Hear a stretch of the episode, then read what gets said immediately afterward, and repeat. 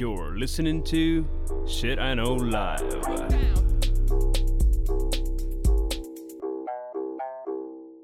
Доброго времени суток і слава Україні! З вами ваш любимий подкаст Shit I Know Live і ми, його незмінні ведучі Кріс Косик і Діма Малеєв. Сьогодні, оскільки ми вже не молодий подкаст, нам вже аж 3 роки. Що для України... 4-й рік пішов, слухай. Да, що для України це як 20 років. Так от, в нас же навіть є традиція, що ми робимо під кінець року. Але це не той подкаст, в якому ми постійно помиляємось. Ну, да. Відповідно, в нас є з Дімою така традиція, що проводимо ми рік тим, що ми згадуємо про те, що ж там ставалося.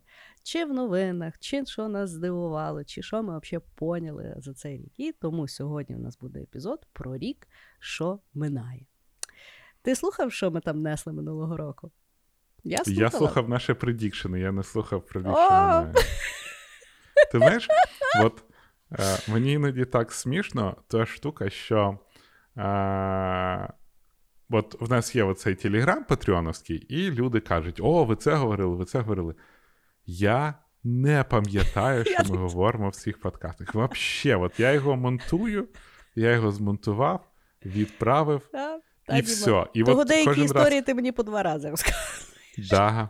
І от ти коли там теорії конспірації, я такий, йоп твою мать, я їх стараюсь вибрати, і я так стараюсь, щоб воно мені хоч якось новенько виглядало, тому що, ну, ти починаєш розуміти, що повторюється вже. Я, в принципі, не знаю, чи ти пам'ятаєш, але навіть на одному епізоді ти один раз розказав мені мій хід. Да? О, вибачай. У мене багато проєктів, яких я задіяний. Якщо феміністки тебе взагалі за щось хотіли кенселити, то треба було за менспленінг тебе кенселити. Я ще одне слово, яке не розумію, яке не знаю, що значить. Знаєш, але... ну, типу, є слово explain, пояснювати, а є mansplay. Це коли чоловік пояснює бабі то, що вона вже йому або розказувала, або то, що вона і так, блядь, знає. А якщо це робить жінка? Це просто пиздіти.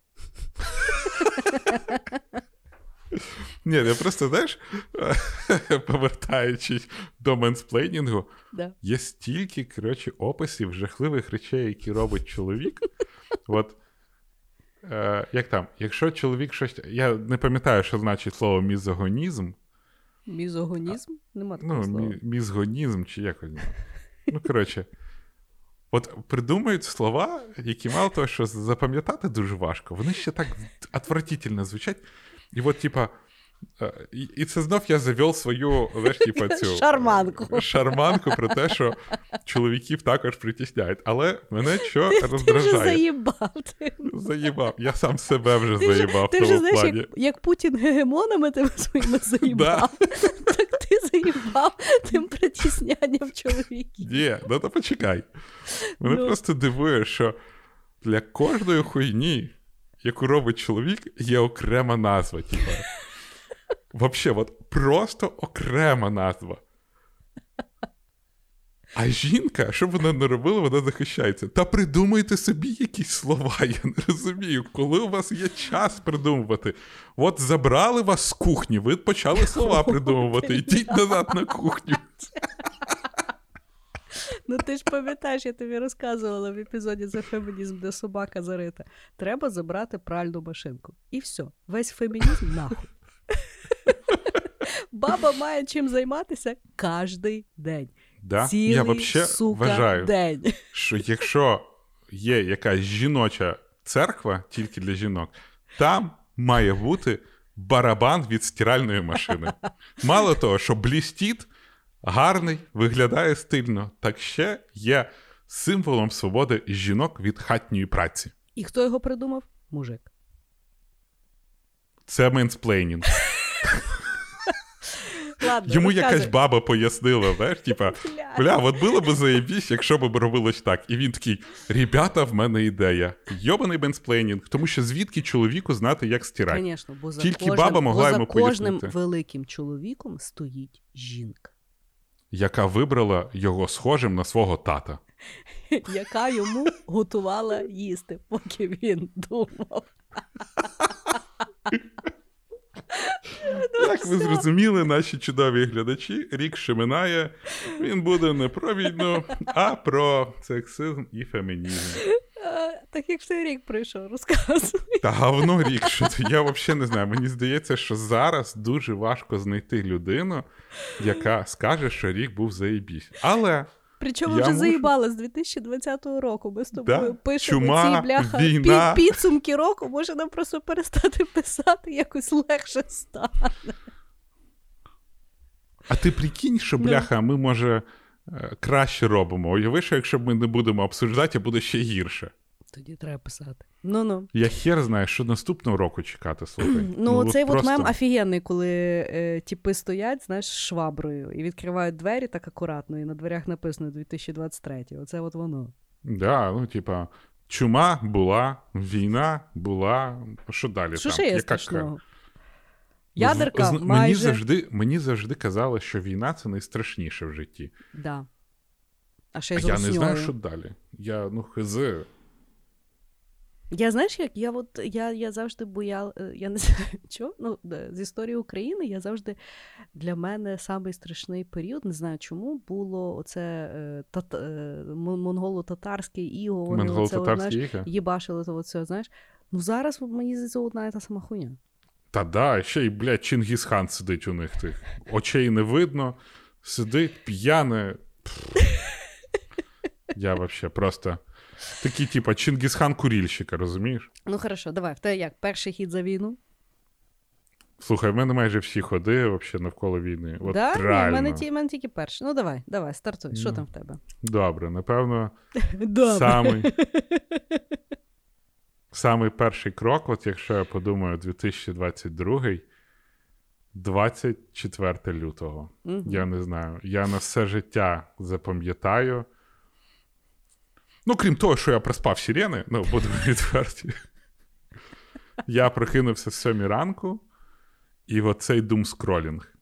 Угу. Оцей тупорилий думскролінг, коли ти дивишся, що цей долбойоб, коротше, сказав, я вам покажу декомунізацію, чи що він там сказав, ну, на його качка виєбе. І коли оці новини, знаєш, там, атака на Київ, що відбувається, де зриваються ракети. Ти розумієш, що там біля Львова десь летіли ракети, що десь там зайшли танки. І от, ну, після цього було дуже багато жахливих там. Буча, Ірпінь, Маріуполь. Ну, велика кількість дуже огидних, поганих, жахливих новин, які кожного разу мені здавалося, що не можна ненавидіти більше, але я ненавидів все більше і більше. Я відкривав собі, знаєш, цю нову суперсилу ненавидіти. Але от 24 лютого я от просто пам'ятаю, коли я прокинувся, я читаю, і я просто бачу, як... Ну от я назавжди запам'ятав це відчуття того, що світ розвалився, що от він... Ну, завжди в школі, завжди всюду лякали оцими жахіттями Другої світової.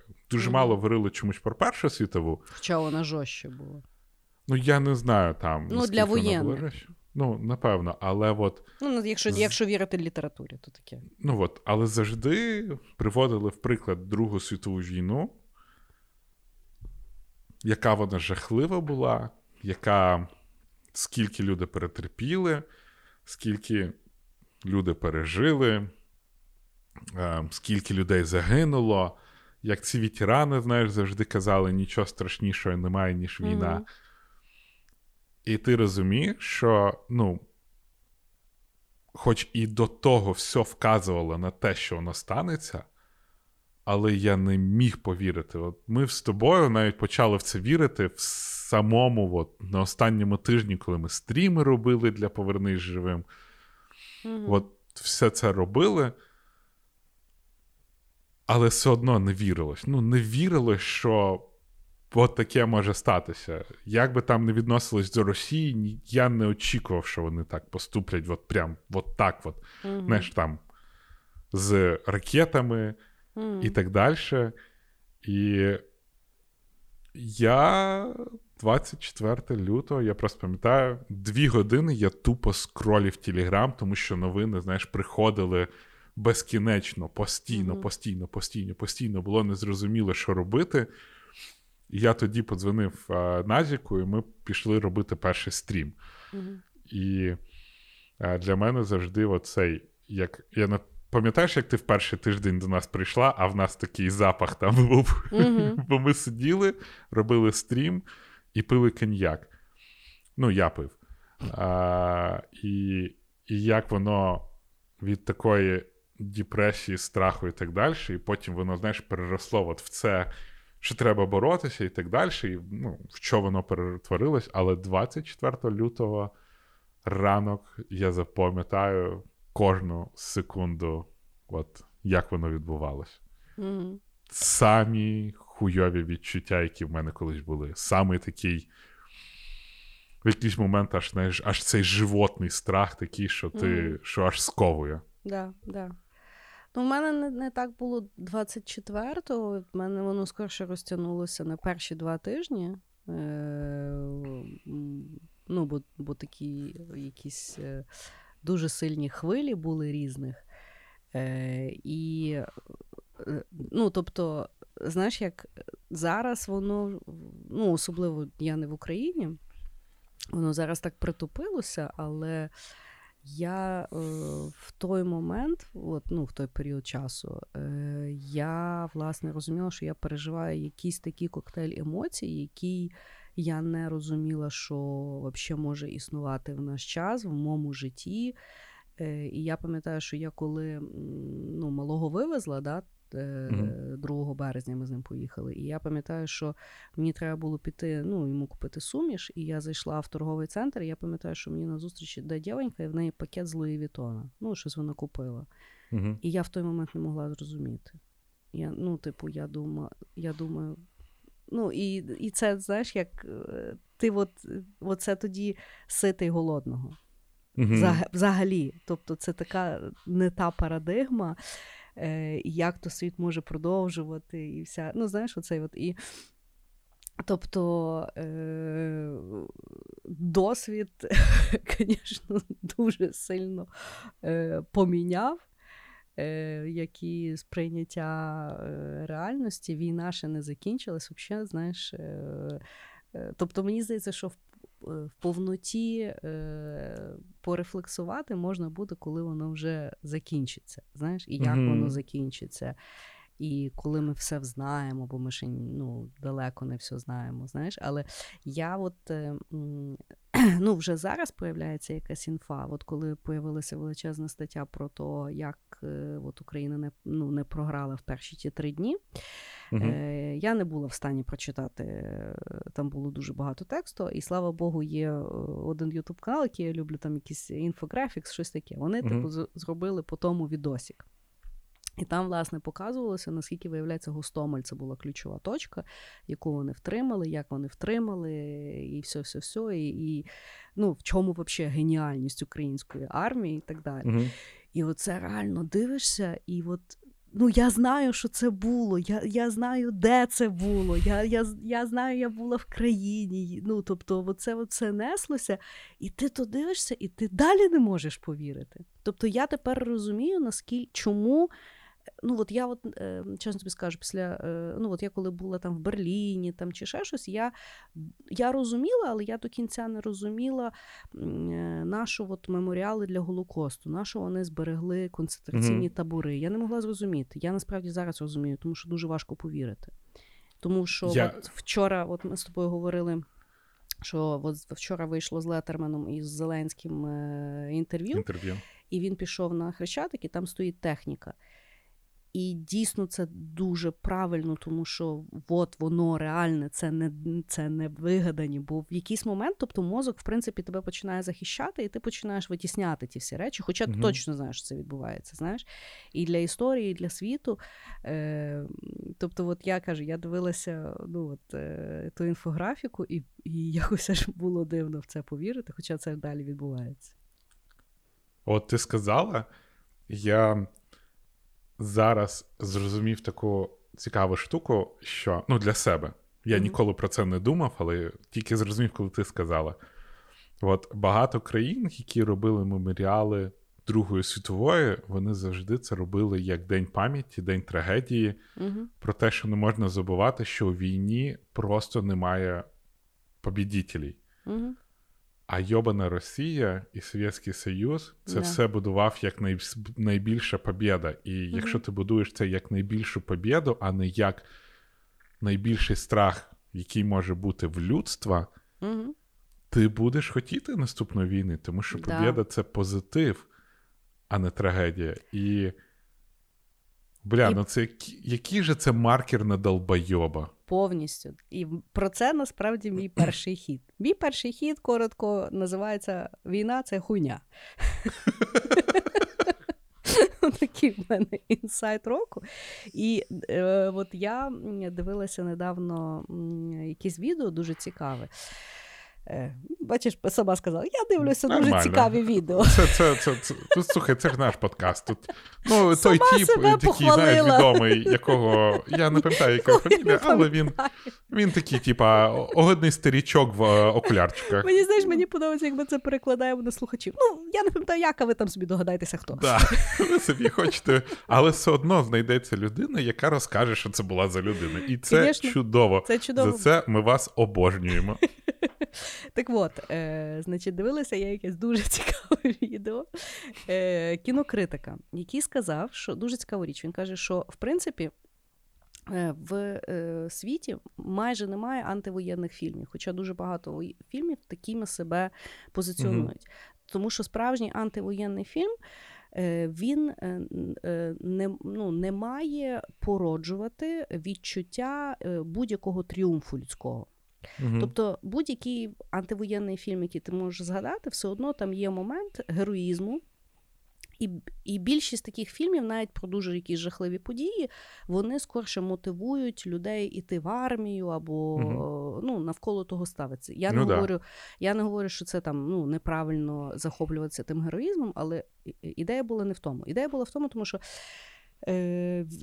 відео, насправді, було рев'ю про серіал, який вийшов цього місяця на Нетфліксі по книжці Ремарка «На Західному фронті без змін» про Першу світову війну.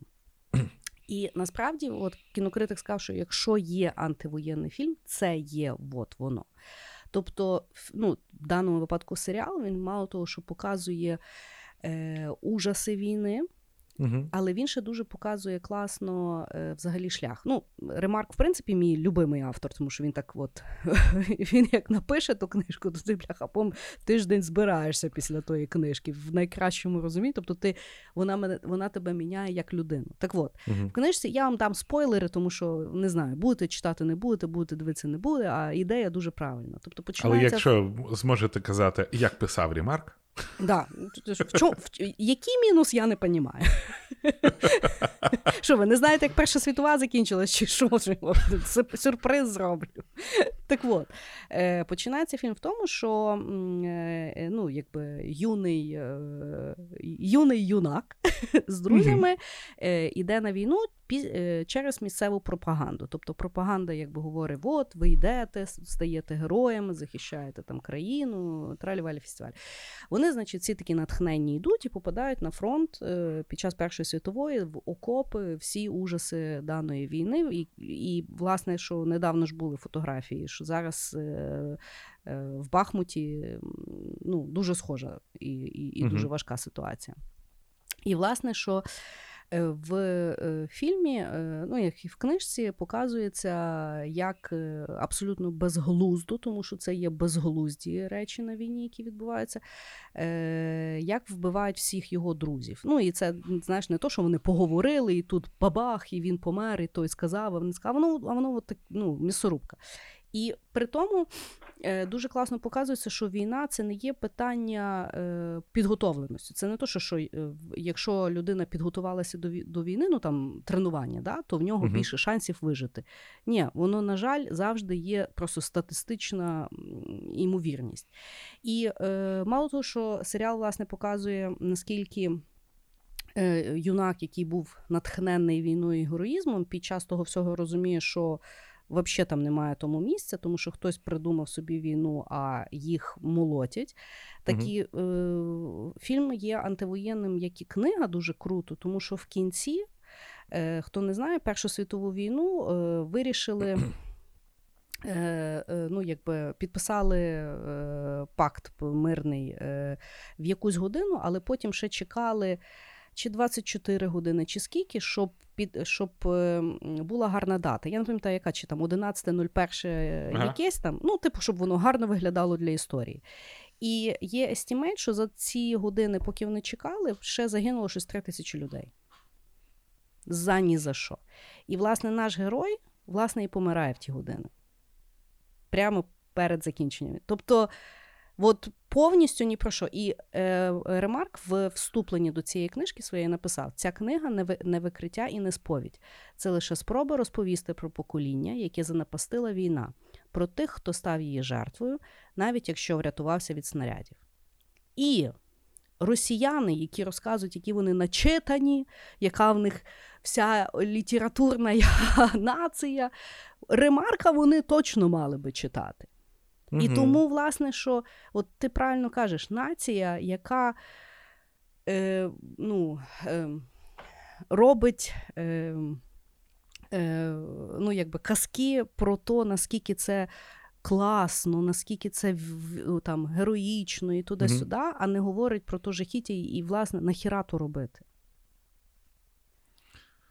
Знаєш, я дивився інтерв'ю захисника Азовсталі, цього мужика, якого Михайло Діомов, здається. Я дуже боюсь неправильно фамілію сказати. В нього стала дуже така айконік фото, там, де він іде, і в нього рука з цим апаратом Елізарова. Я дивилася його інтерв'ю, він чіткий чувак. Так, він дуже чіткий. Але він там сказав круту фразу, типу, ми не любимо, коли нас називають героями. Герої – це ті, хто загинули. Ми хочемо, щоб нас назвали воїнами або захисниками. Да. І я не думаю, я думаю, що багато людей, коли це завершиться, будуть хотіти героїзації війни. Тому що героїв набагато легше вірити і набагато легше сприймати. Але мені здається, що любий контент про війну, він має бути як попередження того, що це найгірше і найтупіше, що може робити людство, і що це не має ніколи повторитися. І те, що ти сказала, що якщо можуть бути пам'ятники, то пам'ятники жертв, пам'ятники трагедії, а не пам'ятники того, як круто ми хуярили когось. Да. Бо якщо вірити, що ти круто хуярив когось, це пропаганда. І Совєтський Союз і Росія – це чудовий приклад того, як люди жили пропагандою. До армії, до воїнів, до захисників має бути вирощуватись величезна повага. Так.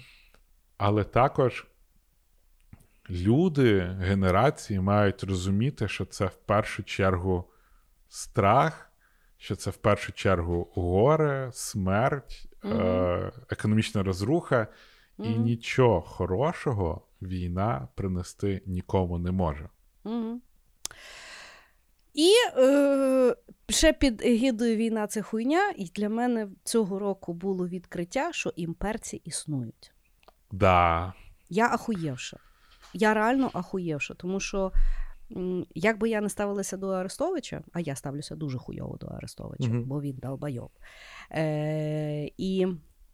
Та навіть долбайоб іноді говорить розумні речі. Так, і палка стріляє раз в році, і ми з тобою деколи щось мудре говоримо. Так от, він виставив в себе в Твіттері, здається, бо я його ніде не фоловую, але якщо хтось мені залайкає в Твіттері, то я побачу. Коротше, він говорив з якоюсь там лібералкою з тих типу росіянських, щось там. І він дуже круто їй починає це інтерв'ю, і він каже: давайте так, Кримчий, можете не відповідати, Кримчий, похуй. Чечня чия? І вона така, ні, ну нащо ви оце починаєте, там, туди-сюди? Каже, ні, я вам стараюсь пояснити, як ми до вас ставимося. Ну, тобто, що вас всіх повністю імперські, то, і я, дійсно, я сижу, я думаю, боже, ну вони ж всі дійсно імперці хворі. А вони не можуть взагалі, вони просто навіть не можуть, вони навіть не можуть усвідомити, наскільки вони імперці, і я реально, в мене враження, що ми в довбаному Star Wars, розумієш, що от їздять оті довбані імперці, розумієш, і слава Богу, є ще якась вільна імперія, яка касує то, що їх можна якби якось розвалити. Хоча жахливим кустом України, жахливим, ну дійсно жахливим, знаєш.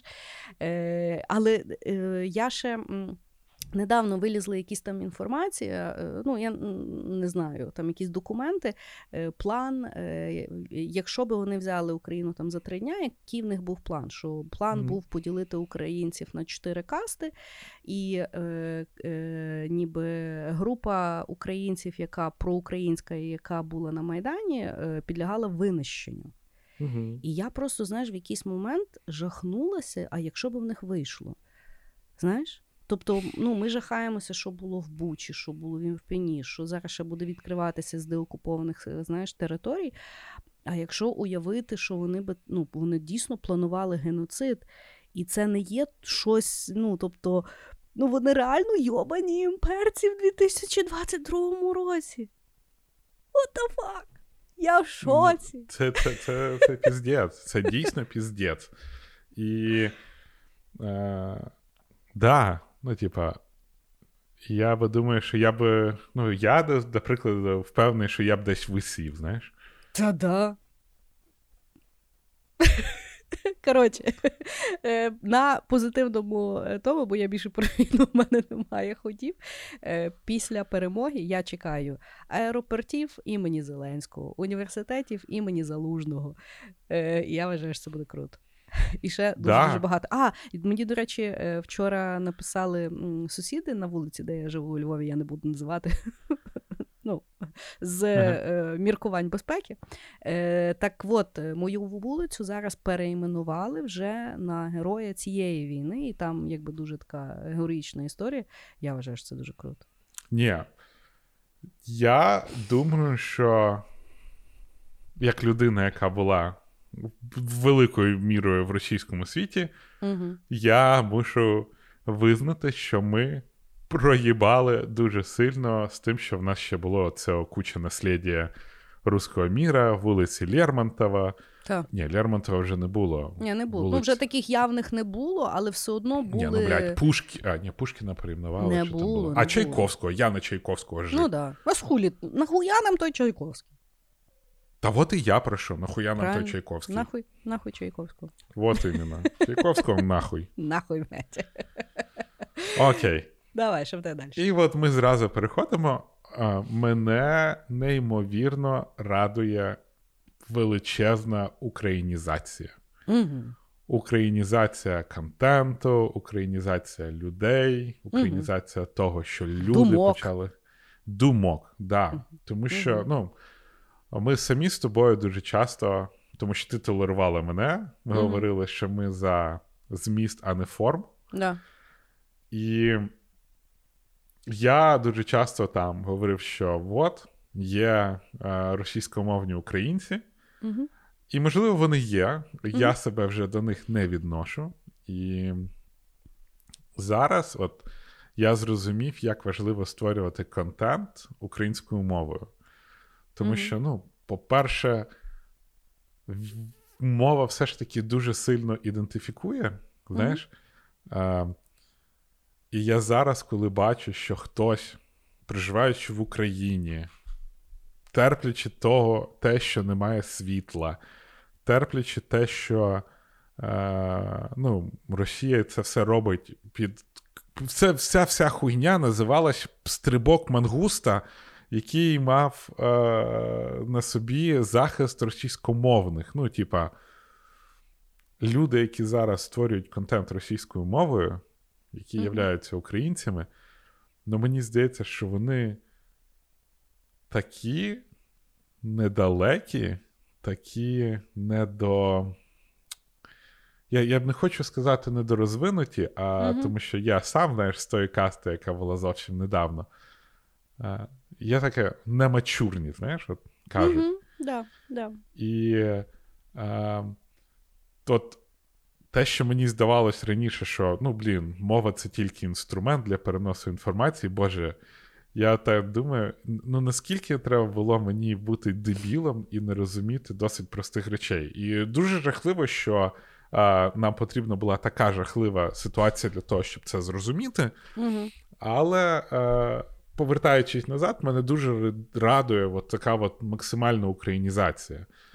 Кучі розважальних каналів, те, як зараз відверто розквітнув український YouTube, які проекти з'явились, як люди почали дивитись на українську мову, як люди почали її використовувати і побачили, що ніхуя собі, можна шуткувати українською мовою, можна писати качаючу репчину українською мовою, можна розказувати про якісь цікаві речі українською мовою, можна говорити про програмування українською мовою. Мені це дуже подобається. Мені дуже подобається, що багато людей почали рефлексувати, багато людей це зрозуміли і вибачилися. Мені, звичайно, не подобається, що до них більше уваги, ніж до людей, які спочатку говорили українською мовою, не з самого початку. Це дуже... Але, світ так працює, і ми з тобою в ІТ якось говорили, що щоб бути хорошим проджект-менеджером, треба спочатку срати нахуй проект, а потім витягнути його кров'ю, потом і кишками. І зараз, всі такі, ой, який хороший, перейшов на українську мову. І це такі, так огидно мені від цього. Знаєш, от коли мені кажуть, що ти молодець, що перейшов на українську мову, я думаю, ребята... А мене ніхто не хвалить. По-перше, тебе ніхто не хвалить. І це, мені здається, взагалі неправильно, да? А по-друге, я перейшов на українську мову, і це не було так складно. Це не те, що я, на китайську, придумав ліки від раку, що я запустив ракету в космос, так далі. Да, ти просто... живучи в Україні, вивчив українську мову. Я, живучи в Україні, перейшов на українську, і всі кажуть, боже, який він молодець. Який ти молодець. І я думаю, годі вже, плюнь ти краще в мене. Що це за херня така? Не можна так. Ті, хто створювали контент українською, коли контент українською не був потрібен, ви величезні молодці, ви мої герої. Але те, що люди, промоутять людей, які перейшли на українську мову, мені здається, це тупо. Хоча це також дуже гарний приклад того, що, все ж таки, денацифікація... Я думаю, це хороший, це правильний приклад. Так, це просто правильний приклад. Да, людина поступила правильно.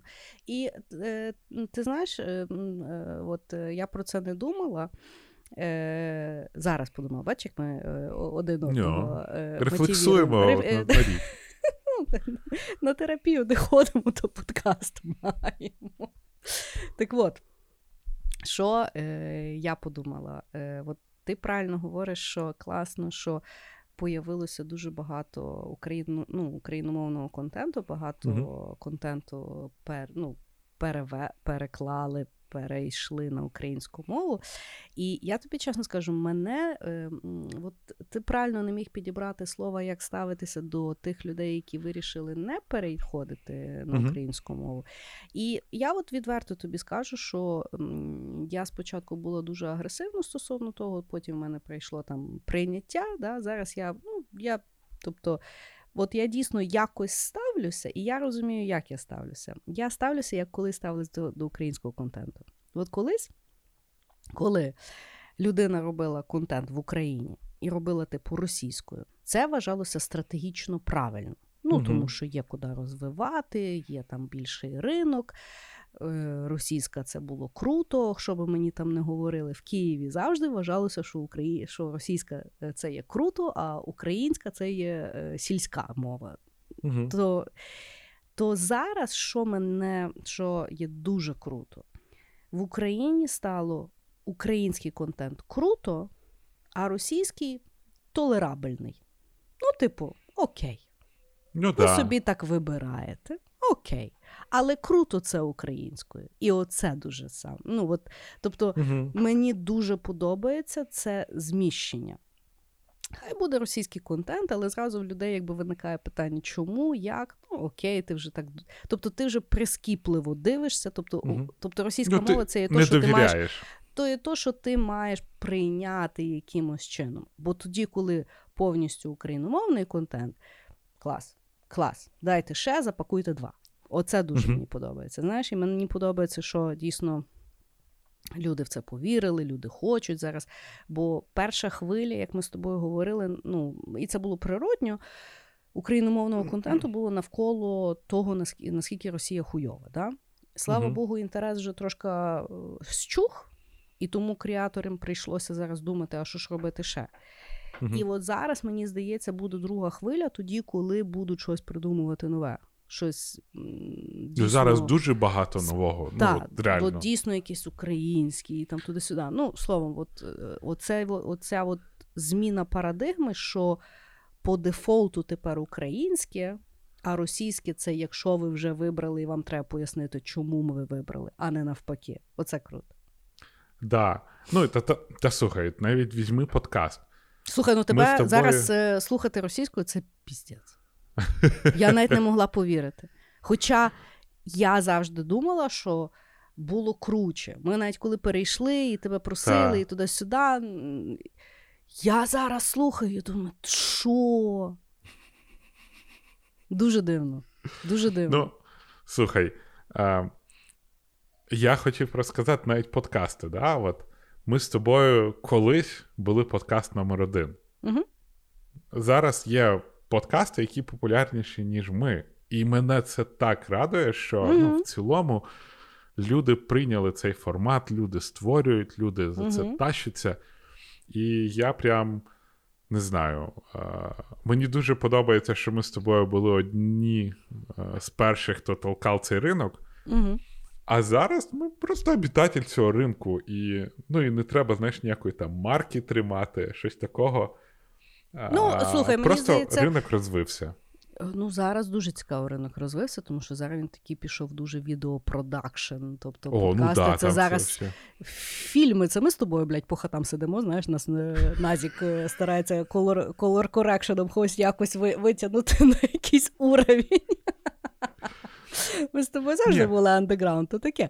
Але я з тобою згідна, що мене теж дуже радує те, що стільки появляється подкастів, що люди до того дійсно серйозно підходять, що вони вже записують дуже багато епізодів, що у них там план... Це бомба. Це дійсно дуже класно. Я хочу просто привіт передати ХПЗП, да, які ви просто мега молодці, я дуже радію за пацанів і за те, ким вони стали, як вони стали. І ну прям... Блін, ну топінамбур. Я от тащусь, от як розвинулись подкасти, хоч ми з тобою втратили топ-1, але, блядь, так не жалко, взагалі. Слухай, ти так кажеш, ми там втратили, я навіть не знаю, коли я останній раз в рейтинги заходила. Я також, от ми... Ну тоді чого ти думаєш, що ти втратив? Може ми далі на першому місці сидимо? Дивлюсь то ж самих ХПЗП і бачу, скільки в них там переглядів. Там є якісь Спартаки Субота, є ще хтось. Вони оригінально виходять на Ютубі. Ми з тобою виходимо по класіки. Ми виходимо на аудіоформатах, а потім, якщо я не забула залити відео, а Назік вчасно змонтував, то ми виходимо на Ютубі. І того, знаєш, ну, ти ж знаєш, треба міряти яблука з яблуками, а не яблука з апельсинами. Ну, в любому випадку. Да, я дуже давно не дивився рейтинги. Я після цієї нашої з тобою арт-акції, коли ми зайняли 3 місця, я більше в рейтинги не ходив. Я для себе закрив цю штуку. І бо зараз ми просто... за що? Бо ми за любов наших слухачів. Як ми саме з тобою так і записували. Якщо б нас навіть слухала одна людина, ми би до того Мирона з такою щастям і радістю кожен тиждень виходили. Як це робимо зараз? Як мені подобається, що ти вибрала саме ім'я Мирон. Мене, знаєш, просто а знаєш, що Мирон? Я слухала минулорічний підсумок року. Ми там теж міфізували якогось Мирона. Я подумала, боже, яке гарне ім'я Мирон. Воно таке, от воно таке українське. От ж немає російської мови Мирона. Ну, напевно. Мирон – це просто прекрасне ім'я. Я до того, що просто я собі уявив картину, що просинається Мірон, а ми з тобою сидимо і на SoundCloud дивимось кількість прослуховувань. Чи проснувся Мирон, чи ні, і Мирон лайкнув, і ми такі... З Мироном все в порядку.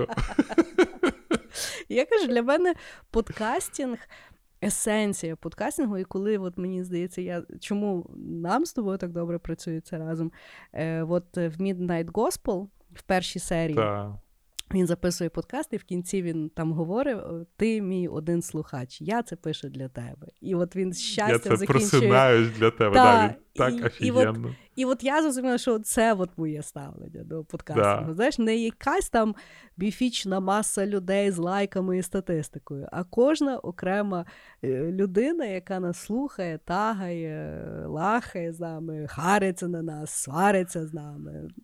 Ком'юніті. Так, погоджуюсь. Да.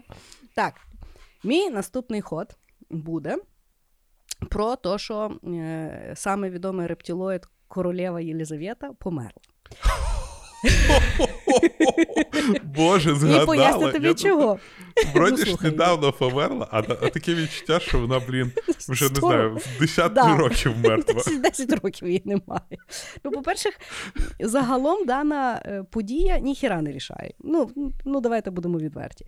Але, з другого боку, вона дуже багато рішає, тому що вона, як лакмусовий папірець, дуже сильно показує, а чи буде ще там світ зараз мінятися? Ну чому? Тому що королева Єлизавета – це був такий монументальний символ Британії, монархії, стабільності, крутості і все-все-все.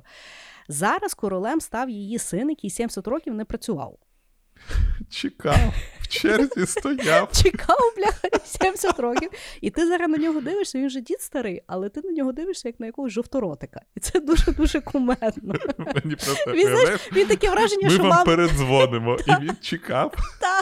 Він так, знаєш, таке враження, що мама ні штанішки удів і прийшов до неї на роботу. І всі роблять вигляд, що він щось знає. Але всі думають, що він долбойоб. От. І...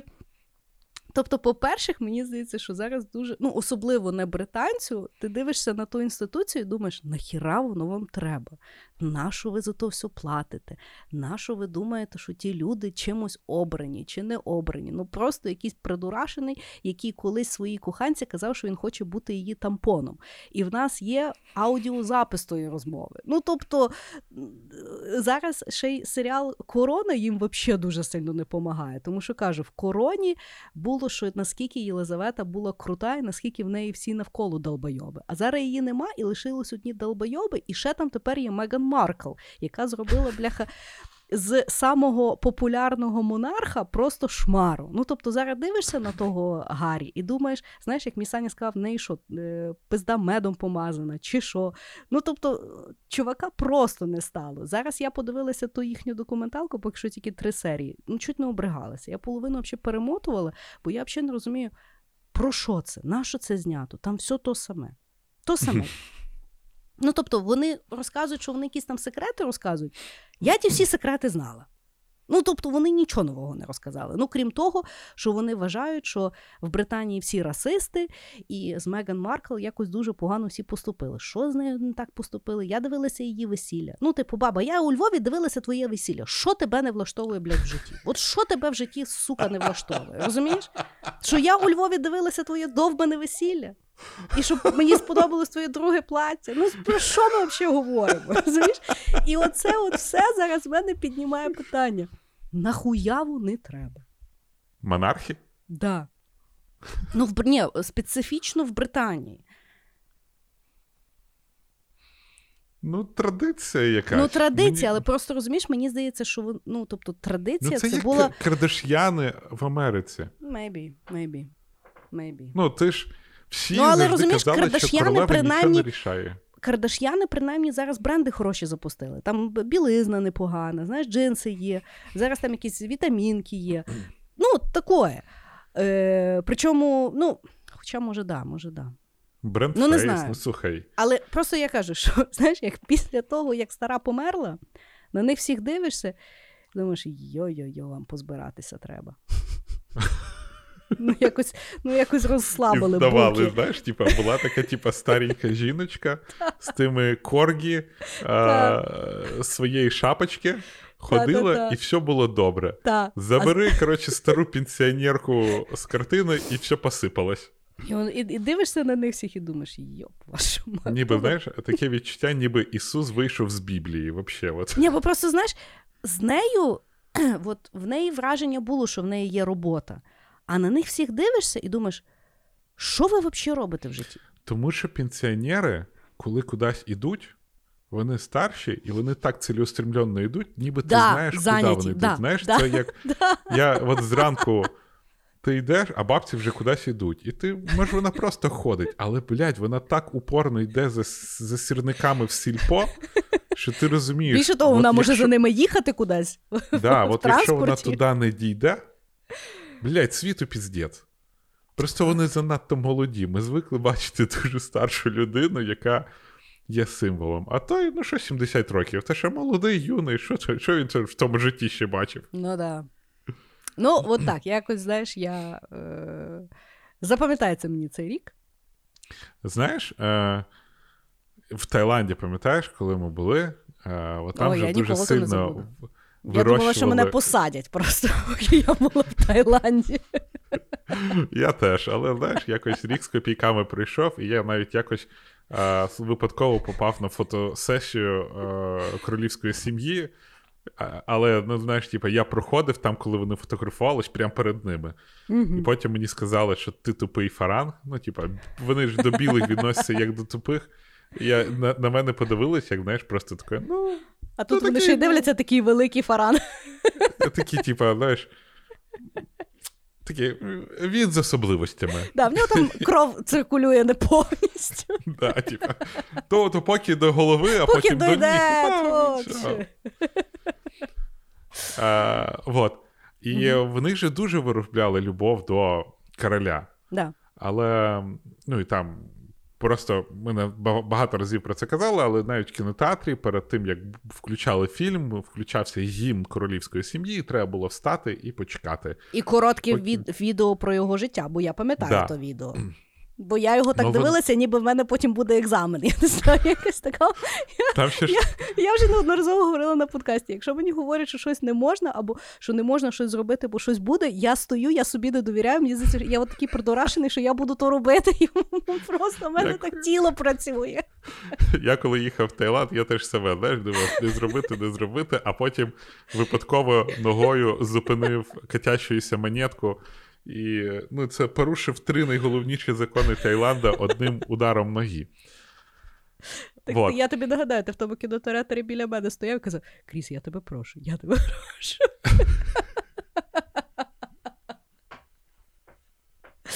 Ну-ну. Ну і там от, монархи також нічого не вирішували. Угу. Але в них була така величезна любов до того короля, ну просто неймовірна любов. Ну, він такий господарник був, я пам'ятаю. Да, він такий, типу, господарник. І він в кіно завжди десь там по сьолам ходив, дивився, що ви там. У них ще такі завжди, знаєш, типу, ці картинки, ну, типу, фотографія, король дивиться, як росте рис. І що, блядь? Він обов'язково, що його має погладити. Нахуя гладити рис? Це ніби... Я коли, якщо в мене машина не заведеться, я відкрию капот і буду туди дивитися. Заряджати. Да, я там... Ну, окей. І от, що давала фотка короля, який дивиться, як росте рис, він ж не буде біля нього швидше рости, чи якось якісніше рости. Ну, нічого не станеться. От, і в них от вирощували цю любов, і він символ, да? Він на кожній монеті, він на кожній цих. А в бритів, та ще й гімн треба міняти. А, ну да, ну да. Вони ж міняють його. Ну, там, кожен раз, коли хтось там міняється, вони міняють на короля і на королеву. Ну, і...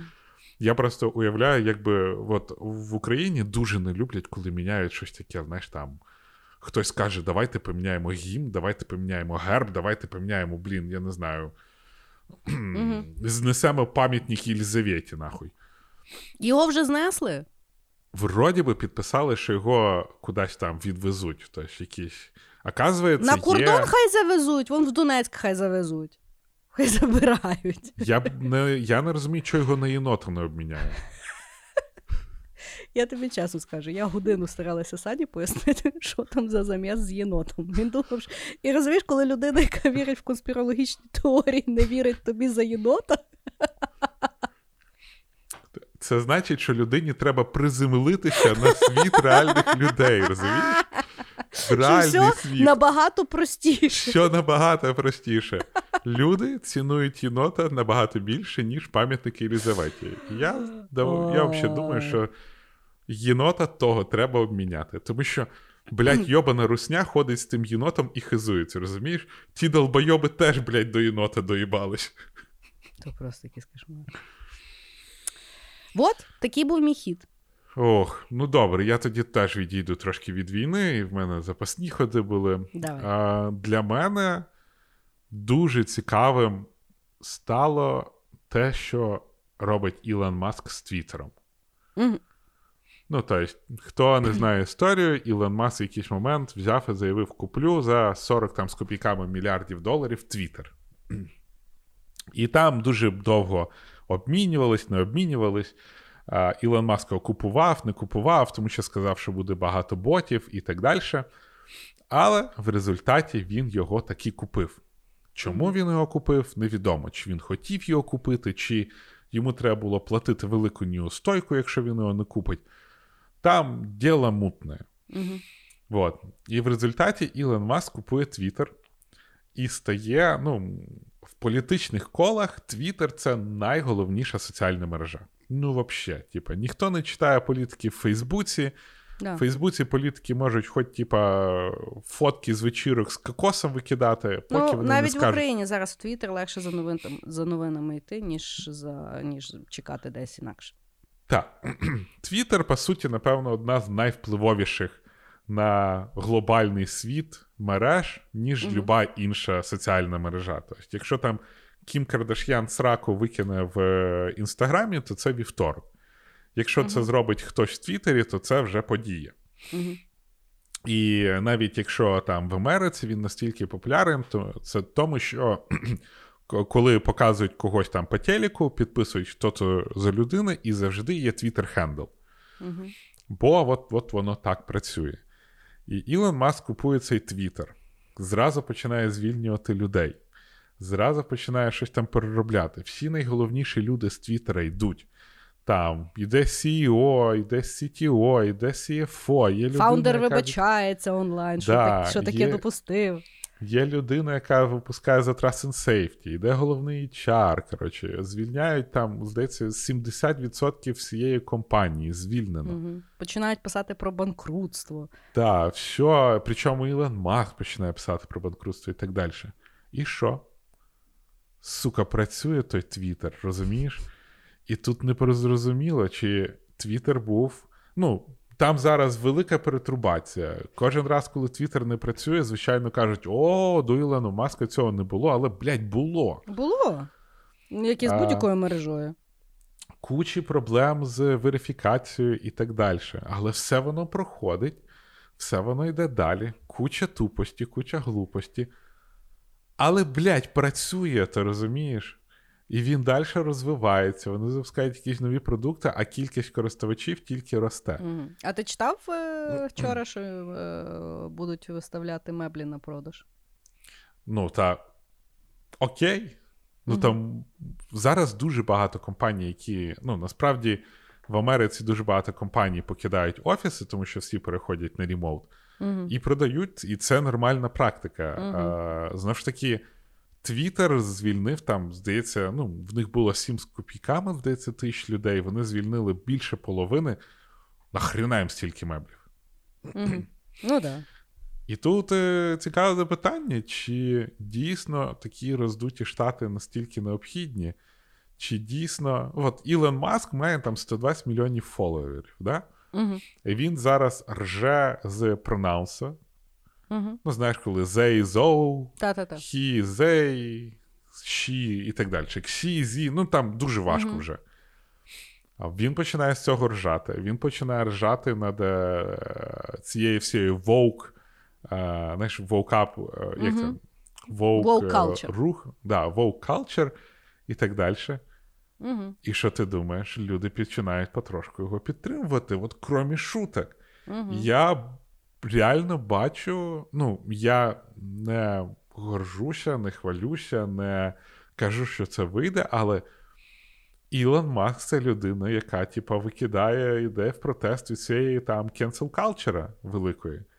Але ти не думаєш, що він зараз піднімає хвилю хейтреда? І а cancel-калчер – це не хейтред? От він виходить на концерт Дейва Шаппелла. Просто розумієш, він коли... Сорі, переб'ю. Тобто він перше купляє Твіттер, і одні з перших речей, які він робить, це є розблоковує Трампа і Kanye. А зараз їх заблоковує назад. І, власне, питання нашого інтернету. І що? Ні, так я до того, що скільки би люди не хотіли того ж Ілона Маска закенселити, uh-huh. або кенселити Твіттер, uh-huh. всі, далі. Знаєш, люди, які хочуть закенселити Твіттер, кенселять Твіттер в Твіттері. Да. Це, це іронічно. І мені здається, що він, uh-huh. Ілон Маск якраз показує, що можна просто не звертати уваги. Я не знаю, чесно, як він це робить. Uh-huh. Він вийшов на концерт Дейва Шаппелла, mm-hmm. і його 5 хвилин всі кричали «бу». Так. А потім почалась пиздилка в залі, і він нічого не зміг сказати. Він просто пішов. Я поняла. Я з тобою погоджуюсь, що він дуже класно показує, наскільки свобода слова – непродуманий концепт. Да, оце він просто бере... Дуже явно показує, і навіть не то, що неможливо сказати, дуже важко навіть подумати, як до того ставитися. Я просто, в мене, я спочатку піддався хейту Ілона Маска. Після того, що він про Україну казав і так далі. Да. Потім я починаю дивитися, що він говорить про woke culture, потім як він твіт про нанцями. І я починаю розуміти, що він просто показує те, наскільки воно відірвано від реальності. Так. Запропонуйте щось краще. Так, да, і він такий woke culture, просто написав сьогодні чи вчора, woke culture буде знищувати наш світ. Вообще соціальну інтеракцію. І всі його напихують. А він, не реагує. Він далі, вам по пронаунсам йобнув. Всі такі, як таке можна казати? Як таке можна казати? Ти що? А Ілон Маск такий, я тільки починаю. І я розумію, що він якось він як людина йде якраз за свободу слова. Як свобода слова може дати тобі поїбало, навіть якщо ти захищаєш свободу слова. Да. Практикуєш свободу слова. Да, і я він мною мотає, як собака хвостом, розумієш? Я досі не можу зрозуміти, як мені до нього відноситись. Я з однієї сторони думаю, що пізда він зробить з Твіттером просто жах. Але що-то Твіттер працює, нічого звичайно, були куча скандалів цю, блумарком, але, сука, якщо він продасть цей блумарк за $11, як він, Apple забирає 30% з кожної продажі, і вони хочуть в нас забирати це, з нашого блумарка. Блумарк мав коштувати $8, але якщо ви купуєте його з iOS-девайса, заплатіть 11. Це не ми так придумали, це Apple так придумав. Я думаю, сука, що так можна було? Ага. Взяти це так відкрито сказати. В тебе аудиторія 120 мільйонів людей. По суті, те, що ти скажеш, знає велика частина людей, які є в інтернеті. В принципі, да, якщо з Android купляти це 8, а якщо з iOS це купляти 11, то... І в вебі, здається, 8. То тоді до Apple, це буде класний прецедент. Він такий, окей, да. Хочете, так. Вам, хочете через Apple платіть 11. І я, як користувач Apple, такий, схуялі, почекай, що це за херня? Так. І я розумію, що Ілон Маск просто робить зразу, те, що... Що там ті андроїди, як вони тепер виглядають? Ні, ну типа, якщо я захочу, я куплю, напевно, з веба. Але, ну реально, ну типа, з однієї сторони, вроді би розумно, з іншої сторони, вроді би, йоб твою мать. І, коротше, я не розумію досі, як відноситись до Ілона Маска. Якщо колись мене туди-сюди мотало, то зараз я такий, а, блядь, роби, що хочеш, я просто буду спостерігати. До тебе ніяк не можна відноситись. Ну, моє ставлення до Ілона Маска, це не секрет. Рагуль, який доробився все. Рагуль, який доробився, я стою на своєму. І кожен рік я права. На мою думку... Почекай, я хочу сказати... На мою думку, я права. Що кожен рік ти частину року права, частину року не права. Ну, це як, знаєш, зустріти динозавра. 50/50 йому зустрінеш або ні. Тому кожен рік я або права, або не права. Тому... А іноді все разом. Суперпозиція, знаєш? Так, кстати, да. Так от, я, прослухавши минулорічний випуск, чекала, коли ти говориш про cancel culture цього року. І скажу тобі, що ти розказував минулого року. О, розкажи. Минулого року, знаєш як, рік настільки був спокійний, що ми з тобою в підсумках року говорили про скандал в Інстаграмі «Голодна туса», про який зараз погодься, бля, проблема. Чуєш, якийсь блогер, блядь, Франківську ліг під капельницю, бо йому написали хейт. Але... Ти закінчував той концепт про те, що цей скандал закінчився реальною трагедією. Директор будинку вчених помер, в нього зупинилося серце від стресу пережитого. І ти в той момент сказав, що cancel culture – це хуйня. Ти сказав, що ти ніколи не будеш втягуватися в кенсел нічого. І мені це було смішно, тому що ти сам був великим таргетом кенсела цілий рік на Твіттері. Дівчинка, звісно, молодець. Він з одного перекрутив на друге.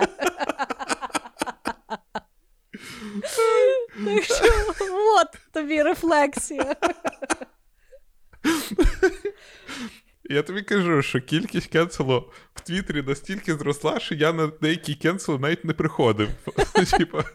Ні, ну в тебе прям заходиш на Твіттер і в тебе запінений пост, де ти там щось вибачаєшся, приймаєш, я навіть не знаю за що. Я там дійсно херню сказав, мені нормально пояснили, я вибачився, а потім мене далі кенселили, а я забув його відпінити. Але ти так всі... на всякий думаєш, хай висить. І люди приходили, які мене кенселили, і такі, о, він вже вибачився, то можна не кенселити. Я такий, окей. Ну, типа... Заглушка така. А зараз я забрав його, тому що в мене там дебільна інстаграм-реклама, я запінив за чимось, для чогось. Okay. І зараз я просто не знаю, що кенсел бувається. Раніше вони хоч приходили там, де я вибачався, і казали, от, Рагуль, ти все зрозумів, і я знав, що є якийсь кенсел.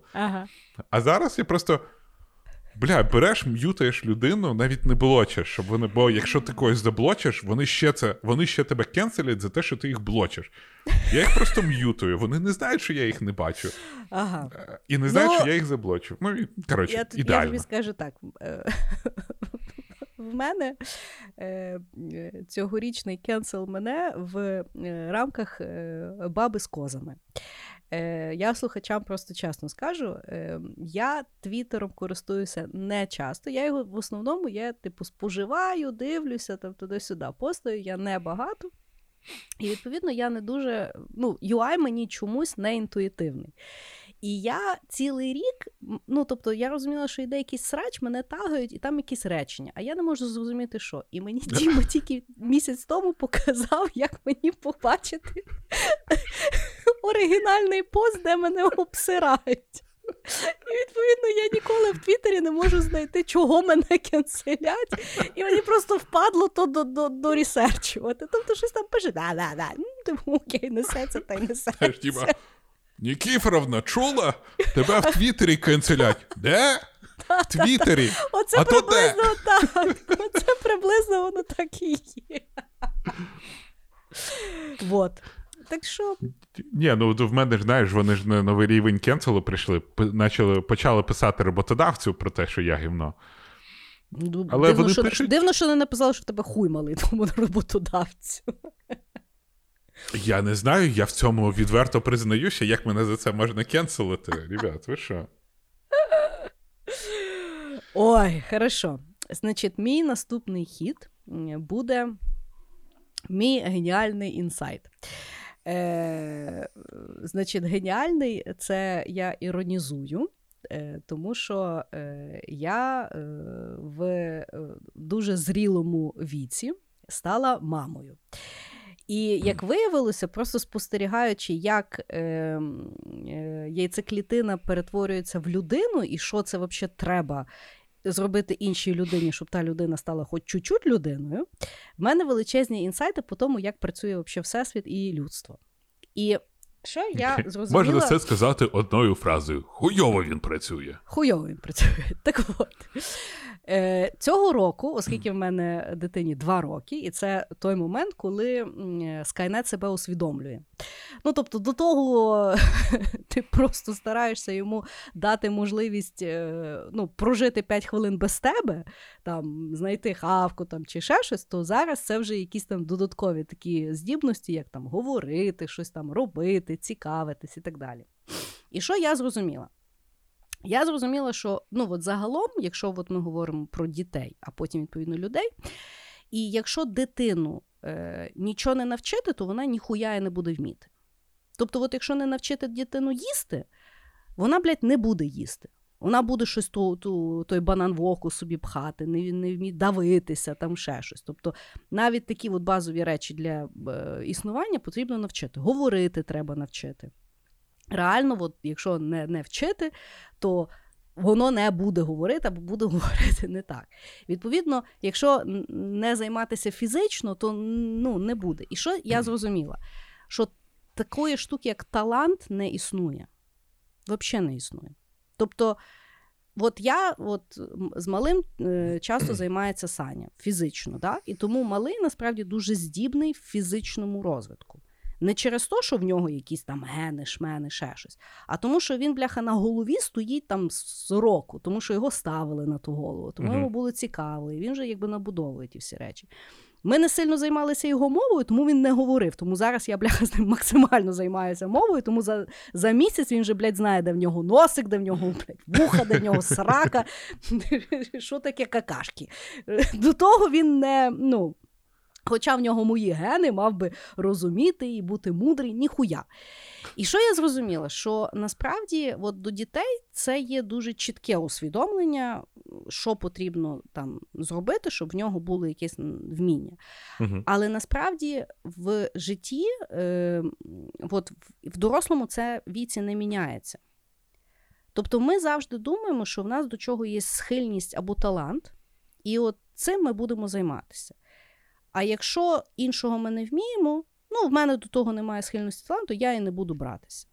І це, насправді, є дикий блок. Звичайно, що в дитинстві є вища нейропластичність і набувати якісь там навики набагато швидше і легше.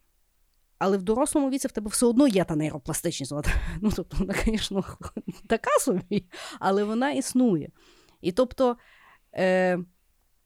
я от зрозуміла, що якщо от я хочу щось от там вивчити або щось зробити, це просто треба сфокусовано сідати і робити, а не придумувати собі виправдання, що в мене до того немає схильності, то таланти немає, а ну ясно, в нього там вийшло, в мене не вийшло. Ні, просто стільки, скільки от я зараз часу монотонно вкладаю в те, щоб моя дитина рівно взяла ложку і запхала гречку в рот, і я от зрозуміла, що зараз я хочу щось там, наприклад, навчитися, да? От просто з такою самою фокусом, роботою і часом, і все вийде. Але в якийсь момент, знаєш, мені здається, що в дорослому віці ти собі вибираєш, що придумувати не собі... не на часі, а лише собі придумувати таку річ, як талант. Або гени. То хуйня. Які би не були в дитини гени, щоб, якби... оточення, батьки чи ще щось буде вчити ту дитину, до того в неї є так звана схильність. І ті схильності можна міняти. І їх треба робити, розумієш? І ще дуже цікава штука, тому що, ну, я не знаю, мене коли там виховували, не було такої штуки. Ну, тобто теж, ти дивишся на дитину, вона якась є. І теж там, ну, мій дуже активний. І коли ми насправді зараз почали там якось, ну, є різні спеціалісти, і виявилося, що є така штука, як сенсорна терапія. Тобто людина, коли народжується в різних там аспектах, ну, в неї може бути якась чутливість там, чи ще щось. І, звичайно, є, ну, окрема штука там спектр аутизму, але то не до того. Абсолютно здорова людина. Наприклад, в нього є, оскільки він народжений кесарем розтину, в нього немає такого глибинного відчуття. І він постійно хоче, він як той екстремал. Він себе кудись кидає, тобто йому бракує того глибинного відчуття. І виявляється, на сенсорній терапії його треба, типу, там, подушками, ми йому там обтяжуючу ковдру купили, там ще щось, ну, спеціальні якісь там вправи і ще щось. І він тоді, типу, утихомирюється і більш збалансовано буде розвиватися в різних аспектах. І я зрозуміла, що мені, як дорослій людині, треба піти на сенсорну терапію. І, ну, тобто, ми так само ніколи не аналізуємо себе не в форматі «я отакий», да? А в форматі «може, бляха, мені треба походити», з кимось, ну, типу, позайматися, не тільки мозгами. Слава Богу, зараз всі ходять на ментальну терапію і їбуть собі мозок в різних форматах. Прекрасно. Але не потрібно забувати, що мозок у вас живе в тілі. А тіло має дуже сильну там пам'ять. Є дуже класна книжка, щось там... Дуже класна книжка, я зараз не згадаю, як вона називається. Дуже класна, ну, звичайно. Але щось вона навколо того, що травма живе в тілі. Тобто в тілі є... Ну, коли от щось стається, тіло реагує на багато там, мілісекунд швидше, ніж розум. Тобто ви спочатку відчуваєте, а потім ви доганяєте мозгами. І тому, насправді, коли там займатися собою, дуже класно ще займатися, власне, тілесно. Не тільки там сходити на масажик і в спа полежати, знаєш. Є, виявляється, там сенсорна терапія для дорослих, там, ну, плавання, там ще щось. Тобто я от зрозуміла, що дітьми ми дуже класно займаємося, але ми забуваємо, що дорослих точно так само можна, ну, якби, розламувати і нормалізовувати. Ми просто тим не займаємося, бо ми вже вважаємо, що все, поїзд ушов. А я вам говорю, цього року в мене є інсайт, що ні, це так люди функціонують. Просто в дитинстві ми якось готові вкладати в дитину, а в дорослому віці думаємо, що правила інакші, а правила такі самі. Угу. Ух, що ти нове вивчила за останній час? Польську. О, слухай. Да. Тяжко? Пізда. Але я думаю, чекай, я згадую, як я вивчила англійську. А англійську я вивчила, мене мама заставила, в мене була репетиторка, яка ходила кожен день, крім неділі. 10 років. Звісно, що я вивчила англійську. От я собі взяла, є дуже класний ресурс Preply. Український, там... до речі. Да? Слухай, офігенний ресурс, реально офігенний ресурс. Ти там собі знаходиш будь-якого там тренера, вони записують відосики, ти взагалі через апу з ними домовляєшся, ну, тобто, от всі якісь негативні такі аспекти забираються, знаєш, через цю платформу. Можеш міняти собі, клас. І все, і я собі реально там поставила, знаєш, там, щільно, щоб займатися, і да, воно тоді дається. Да, я, звісно, коли там собі придумаю, що я дуже зайнята і поканцелила 3 тижні, не займаюся, воно якби ступориться. Але я зразу згадую, от, як я малого вчила, де в нього носик. Це було добрих 2 тижні.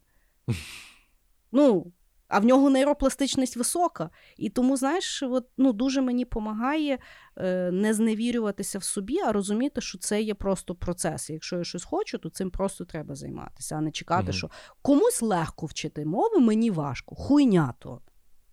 Хуйнято, Мирон. Ой. Якщо в нас є слухач Мирон, будь ласка, дайте нам знати, ми вам якийсь подарунок вишлемо.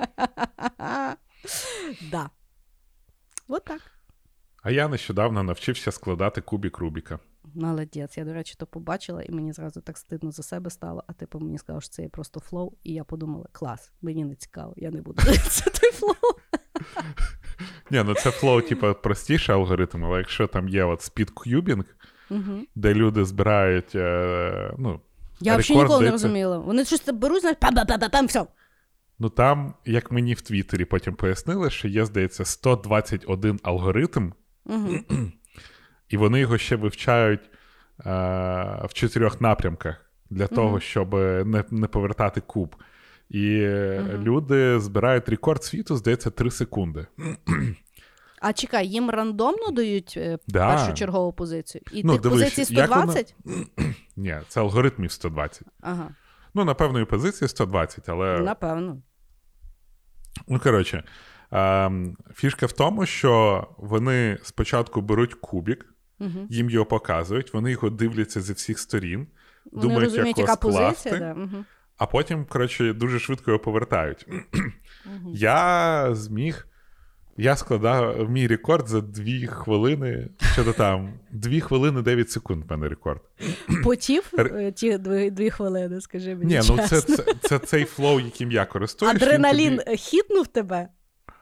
Ну, я б тобі не... Я не можу сказати, що дуже сильний адреналін під час складання кубіка Рубіка, мені здається... Ні, ну якщо на час, я не знаю, я якщо будь-що роблю на час, я зразу дуже потію. Ні, бо мені здається, кубік Рубіка і адреналін, вони взагалі в одному реченні дуже важко стоять, знаєш все. Може, то через те, що я баба.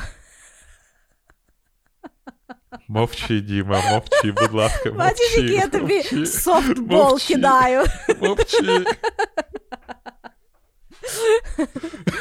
Що, прям подача прилетіла. Взагалі, я типа, але бачиш, стримався. Ага, значить, це ловушка, це в одну сторону працює. Тебе заманять і виїбуть. Ні. Вот, 2 хвилини 9 секунд. Ну, але це оцей типу алгоритм, який дозволяє тобі скласти куб з любого положення через цю комбінацію дій. Тобто це є, типу, 4-та група крові. Ну, десь так. Ну, тобто... Це, знаєш, як, якщо тобі збирати Лего-замок, то тобі треба розібрати Лего-замок і зібрати Лего-замок. Знаєш, без використання якихось там щось пришвидшене. А от вони знають там, вони тупо знають, як от цей кубик поставити на це місце. Ну і от там от є цей кількість алгоритмів. Я навіть спочатку почитав, але там 120 алгоритмів, я такий, да я їбав, блядь, я захотів навчитися збирати кубик Рубіка, я зібрав кубик Рубіка. В мене є великі питання до людини, яка придумала кубик Рубіка. Ну, тобто, був якийсь угорець, який такий, а зроблю-ка я якого... Діма, я тобі чесно скажу, я впевнена, що десь 100 людей, які нас слухають, думають, коли він, блядь, працює на фірмі. Ні, ну я до того, що був якийсь там угорець. Угорець, так. Якого фамілія Рубік. Тому кубик Рубіка. Він якийсь такий момент, а проснуся і придумаю їбану таку структуру, яку назву кубик Рубіка, яка крутиться во всі сторони, і треба зібрати одного кольору. І придумав. Ну так, і в нього ж немає якогось функціонального... Ну, тобто, говорить, кубик Рубіка розвиває. Що він розвиває? Ну, я міг... Да, ну, от... Ти от без того флоу, ти знав, як зібрати кубик Рубік? Я ні. Я взагалі, знаєш, в мене все життя... І що, я дурна? Але давай подумаємо, в кожного з нас в дитинстві був кубик Рубіка. І хуй знає, звідки він з'явився. Ні, ну мені купили, тому що мама моя була переконана, що він розвиває. Да. Він розвивав тільки мої нерви.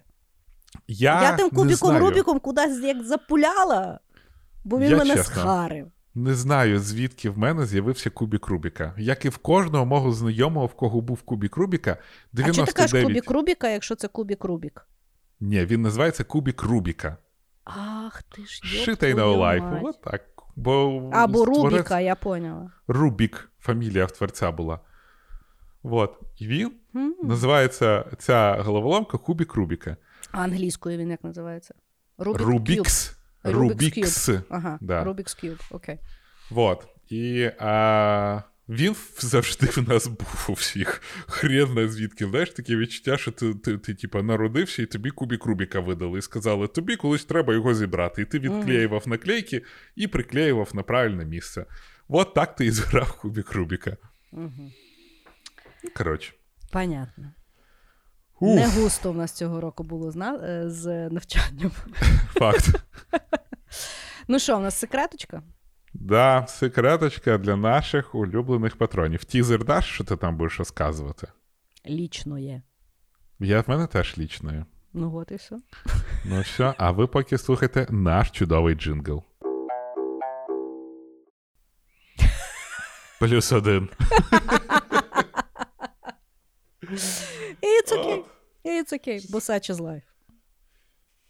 Да, давай переходимо к останньому шляху. Да. Цьому, бо я просто подумав, що тут буде дуже удобно озмонтувати. Коли, знаєш, типа, закінчується джингл і я хуйня. Хорошо, давай, виходимо з секреточки. Блін, я зараз... в мене секретний ход, який, я не знаю, я, напевно, не хочу його казати. Можеш сказати ти перша? Я зараз... Да? Інші. А, хорошо. Да. О, хорошо. Значить, ну, рік, що минає. Значить, мені цього року єбануло 40. І я, чесно тобі скажу, я не знаю, що це значить. Я не знаю, що значить таке 40, тому що дуже часто люди, коли взнають, що мені 40, мені лестять, що я не виглядаю на 40, і як то мені 40. Хоча я не розумію, що таке 40, як би я мала виглядати, або що би я мала робити, чи я би вже мала вмирати, чи я би мала би бути нудною, я не знаю. Хоча я знаю дуже багато, в мене є дуже багато друзів старших, ніж мене, і вони ще крутіші, ніж я, знаєш, ну там, не то, щоб я там вважала себе суперкрутою, ну неважно. От я просто кажу, я не розумію, що це значить, але я розумію, що це щось все-таки значить. Ну, тому що, ну, все-таки 40 років я вже прожила, да? І я розумію, що, ну, в мене немає якогось такого відчуття досягнутості чогось чи ще щось. Ну, тобто, я як бляха жила, хуй знати, як так я і далі живу. І що я для себе прийняла? Тобто, я, насправді, дуже довго шукала для себе то рішення, тому що я, типу, шукала там чи реалізацію, чи щось там, чи... Ну, якось воно мені нічого не клікало, знаєш? Тому що кар'єрно, я вважаю, мені подобається, що я постійно щось міняю, і я не знаю, і я ще рухаюся, і, ну, тобто, я за шлях, а не за результат, тому що живеш ти один день, а не якимись досягненнями, знаєш? Так от, і що я для себе вирішила? То, що я зрозуміла, що в 40, я поняла, що якщо дійсно не почати за собою дбати, то все починає розвалюватися. Я говорю в форматі тілесному. Тобто, от в 40-ет, якщо я не висплюся, це пізда. Ну, це реально пізда. Якщо, не дай Бог, я не висплюся 2-3 дня, то це просто депресія. Зразу. Я взагалі не бачу пробліска в житті, все саме ужасне. Якщо не порозтягуватися, все скрипить, болить, затікає, отікає, нічого взагалі не знаєш, що робити. Якщо не займатися спортом, то руки таке враження, що втрачають форму просто за 3 дня. Коротше, 40-ет – це є той час, коли почати по-справжньому любити себе і за собою дбати для того, щоб... Ну, от мені дуже подобається, я в книжці якісь прочитала, що всі люди хочуть жити до 100 років. Але ніхто не думає, що краще прожити до 80, але повністю функціональним. Бо починається книжка про те, що автор розказував, що в нього була бабуся, яка була дуже класна, він її дуже любив туди-сюди, але в 60 років в неї там щось там сталося, і вона потім до 80 прожила, але вона 20 років була лежача. За нею всі там дбали туди-сюди. І він каже, що останні 5 років вона вже була не вона взагалі. Ну, тобто це була якась, ну, оболочка людини, яку ти знаєш, і просто всі, якби, знаєш, там, чекали. І, власне, що, ну, там, книжка про те, що якщо ти хочеш в 60 могти функціонувати, треба починати в 40. Тобто потрібно тримати м'язеву структуру, потрібно там займатися там серцем, всіма органами, туди-сюди, знаєш. І от я поняла, що я вже в тій крайній точці, що якщо я хочу бути бабою Христиною, яка всюди ходить сама, і в 80 просто дубу дала, бо устала, то треба стартувати вже. І от... Цей рік, що минає, для мене якби переломний тоді, коли вже я розумію, що зараз я вже свідомо вкладаю в якість свого життя, яке вже буде йти, ну, наверх, але на спад все-таки. Давайте будемо, ну, ти раціональні. Доживати. Я вже починаю доживати, знаєш. Але я то хочу робити якісно. Того, я рішила, що 40 – це мої, це для мене такий світлий маркер того, що тепер я повністю люблю себе, інвестую в себе і займаюся собою. Угу. Оце дуже гарне рішення. Отак. Ти мені просто сказала, і я в мене ход сам з собою прийшов. Давай. Мені в цьому році 36. Так. І я мушу визнати, що в мене почалася криза середнього віку. Я думав, що вона в мене почалась, коли я тоді в Таїланд збивався. Я думала, ти в Таїланді була, так. Ні, зараз. В Таїланді я шукав. Добре, розкажи мені, що це таке. Бо в мужиків вона, я так поняла, якось особливо. Ну, в мене таке уявлення, що вроді би все добре. Знаєш, типа, хороша зарплата, немає якихось фінансових проблем. Успіх у жінок. Теоретичний є. В мене є там якийсь там, знаєш, рівень популярності, до якого я стрімився і так далі. Але в мене таке відчуття, що я стою посеред постелі, і я не знаю, куди йти. Що ти гониш? Серйозно. Да? Вообще. Я не знаю, чого хочу від цього життя. Я не знаю, чи правильно я живу це життя. Чи я живу це життя. Я розумію, чому типи починають купляти, знаєш, купити круту тачку. Так ти купив круту тачку. Я взяв її в лізінг, слухай, нормальний вибір був. Тобто, якщо б ти купив, то і б лепше було, чи що? Ні, я до того, що... Може, тобі треба меншу тачку?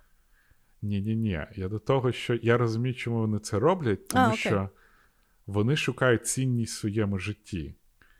Типа, я купив тачку, тепер я буду любити цю тачку. І я буду всім їздити і показувати, що я чогось досягнув. А трофейна жінка теж, напевно, в тій самій категорії. Дивіться, яку я їбу. Ну, напевно. І... А я не знаю. Я, напевно, не зробив ще тупих рішень якихось. Але я не знаю, що я хочу зробити. І в мене таке відчуття, знаєш, іноді таке... А може, я вже прожив все, що треба? Ну, типа, якщо я не знаю, куди йти, знаєш, якщо б ти грала в комп'ютерні ігри, було б легше пояснити, бо є різні комп'ютерні ігри. Ні, я знаю, я ту хуйню вже пройшла. Ну, типа, коли ти проходиш гру, а потім тобі кажуть, ну, ти вже все, що ти міг, максимально досягнув. Бери, займайся, типа, сайт-квестами. І це так страшно. В мене нещодавно я сидів, і в мене почалося дуже сильно битися серце. Я просто сидів на стулі. Я дивлюсь, а в мене пульс 130-140. Це ж панічна атака була? Ну, я не те, що дуже запанікував, але я вперше подумав, а може в мене серцевий напад? Я не знаю. Ну, типа, я швиденько погуглив, знаєш, а що робити? Синдромів немає. Я з'їв таблетку від серця, яке там заспокоїло, і вроді би все пішло. Але я не знаю, що робити з життям. Взагалі, слухай, це так, ну, типа... Ти відчуття, читав що... ту книжку, яку я радила в топ-10 «Courage to be disliked»? Почитай. Я не те ж... Окей, я просто прочитав. Послухай мене. Можеш послухати аудіо. Там, насправді, дуже класне аудіо, тому що... Я слухала аудіо, тому що там написано ніби, що молодість приходить до старості, і вони мають діалог на рахунок того, що таке життя. Там офігенно. І власне, що там дуже класно пояснюється, що в людей дуже часто є така криза самоідентифікації, тому що що типу ще, що досягнути, туди-сюди. І насправді це іде з дитинства, тому що ми... Завжди фокусуємося, ми прив'язуємо свою цінність до того, хто нас похвалив і за що. У нас іде вона ззовні, а не зсередини. А насправді, якщо ти фокусуєшся не на досягненні, а на тому, що тобі подобається процес, угу. Це набагато, ну, якби, функціональніше ставлення до життя, і воно таке, яке воно насправді є, тому що ти ніколи не живеш в минулому, ніколи не живеш в майбутньому, ти завжди тільки живеш сьогодні. Угу. Просто треба знайти в тому сьогодні сенс. Ну, можливо. Я завжди так і жив. Я завжди насолоджувався процесом і так далі. Але, ну, блін, я мушу визнати, я думав, що я пройшов цей етап, але мені здається, він тільки почався. Ти, типу, хочеш себе поміряти, не знаєш, чим міряти? Я не те, що хочу поміряти, я не знаю, що робити. Знаєш, от цей той момент. От ми колись з тобою говорили, що ти дивишся іноді в Інстаграмі, і там в людей там цілі на майбутнє, як досягати успіху, хуйня така, я знаю, що мені робити в цьому житті. А в мене таке відчуття, що я стою посеред зйомочного майданчика, у всіх є сценарій, а мені проїбали дати сценарій. От я вроді би до якогось моменту був з якимось сценарієм, а зараз мені не дали сценарія. І я не розумію, чи я актер на цьому зйомочному майданчику, чи я прибиральник на цьому зйомочному майданчику, чи я каскадьор на цьому зйомочному майданчику, чи я, блядь, світло маю десь поставити, чи може мені просто додому піти. Я не знаю. Діма, а може ти сценарист? Да хуй там. А як я тобі?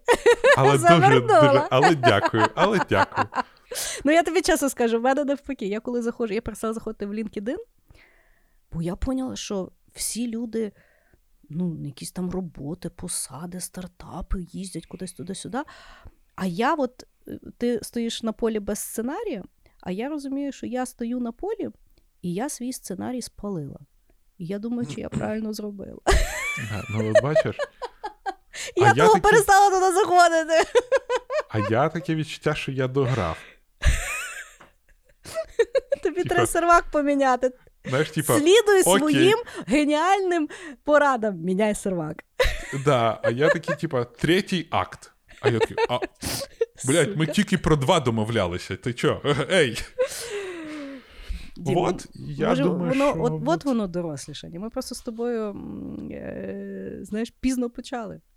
Та хрен його знає. Я не знаю, як люди оце переживають. Я навіть не можу вирішитися, блядь, я не знаю, купити... кабріолет, знаєш. От я розумію, що люди роблять це рішення, тому що їм треба було зробити якесь рішення, бо вони не знають, що рішати. Якусь проблему, козу собі купи. Блін, я не знаю, хоч питомних собак завести. Я не знаю, от реально там. Ну, знаєш, як мені брехали, що з дитиною приходить якесь відчуття реалізації. Ніхуя.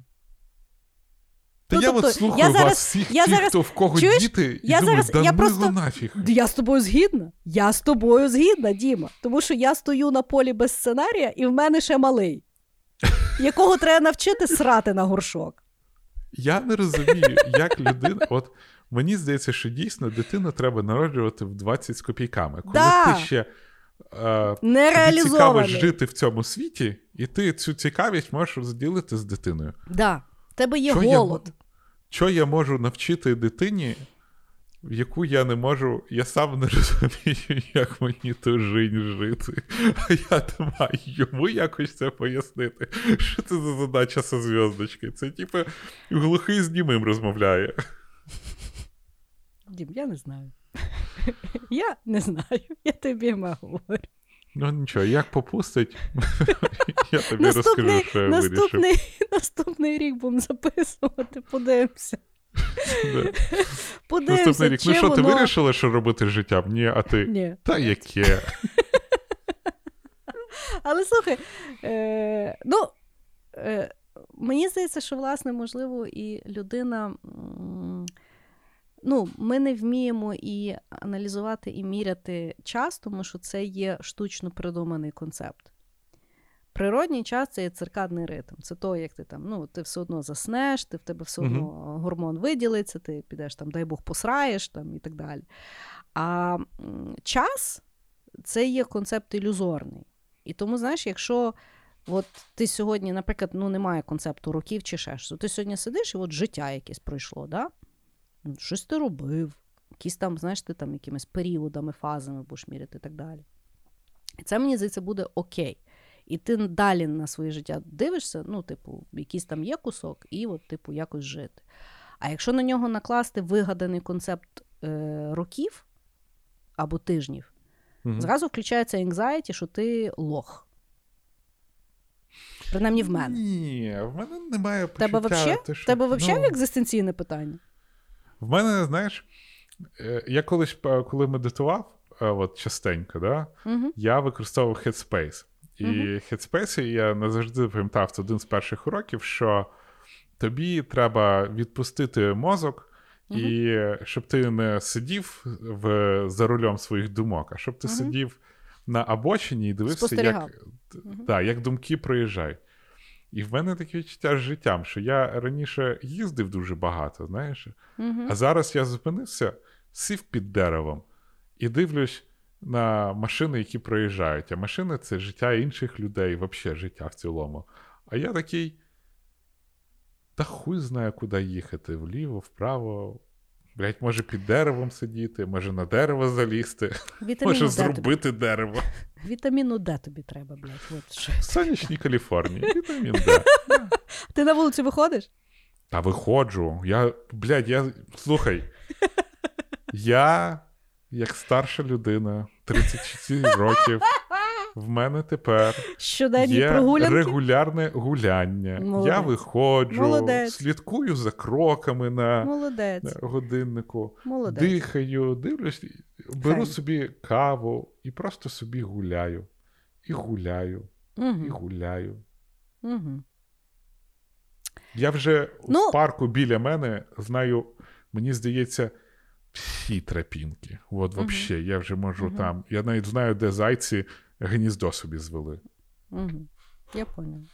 Ну, якщо я чогось і навчилася на терапії, це то, що я не буду тобі розказувати, що я знаю, як ти себе почуваєш, або переконувати тебе, що все прикольно. Я тобі просто скажу, я тебе чую і я тебе обнімаю. Дякую. Ну що, закінчуємо той епізод, який би він не був. А хотілося б, щоб цей дебільний рік закінчився. Сука вже, але той наступний рік, сука, щоб ти був добрий. І наступний епізод у нас буде якраз про тренди наступного, сука, року. Ще один рік, який ми не вгадаємо на 100%. Тому давай відірвемося. Чекайте ці легендарні предікшени, якби просто, я не знаю, Шоми Шованга і то так, та стара бабка більше предікнула. Факт. Ну, бережіть себе і пока-пока. Всім пока.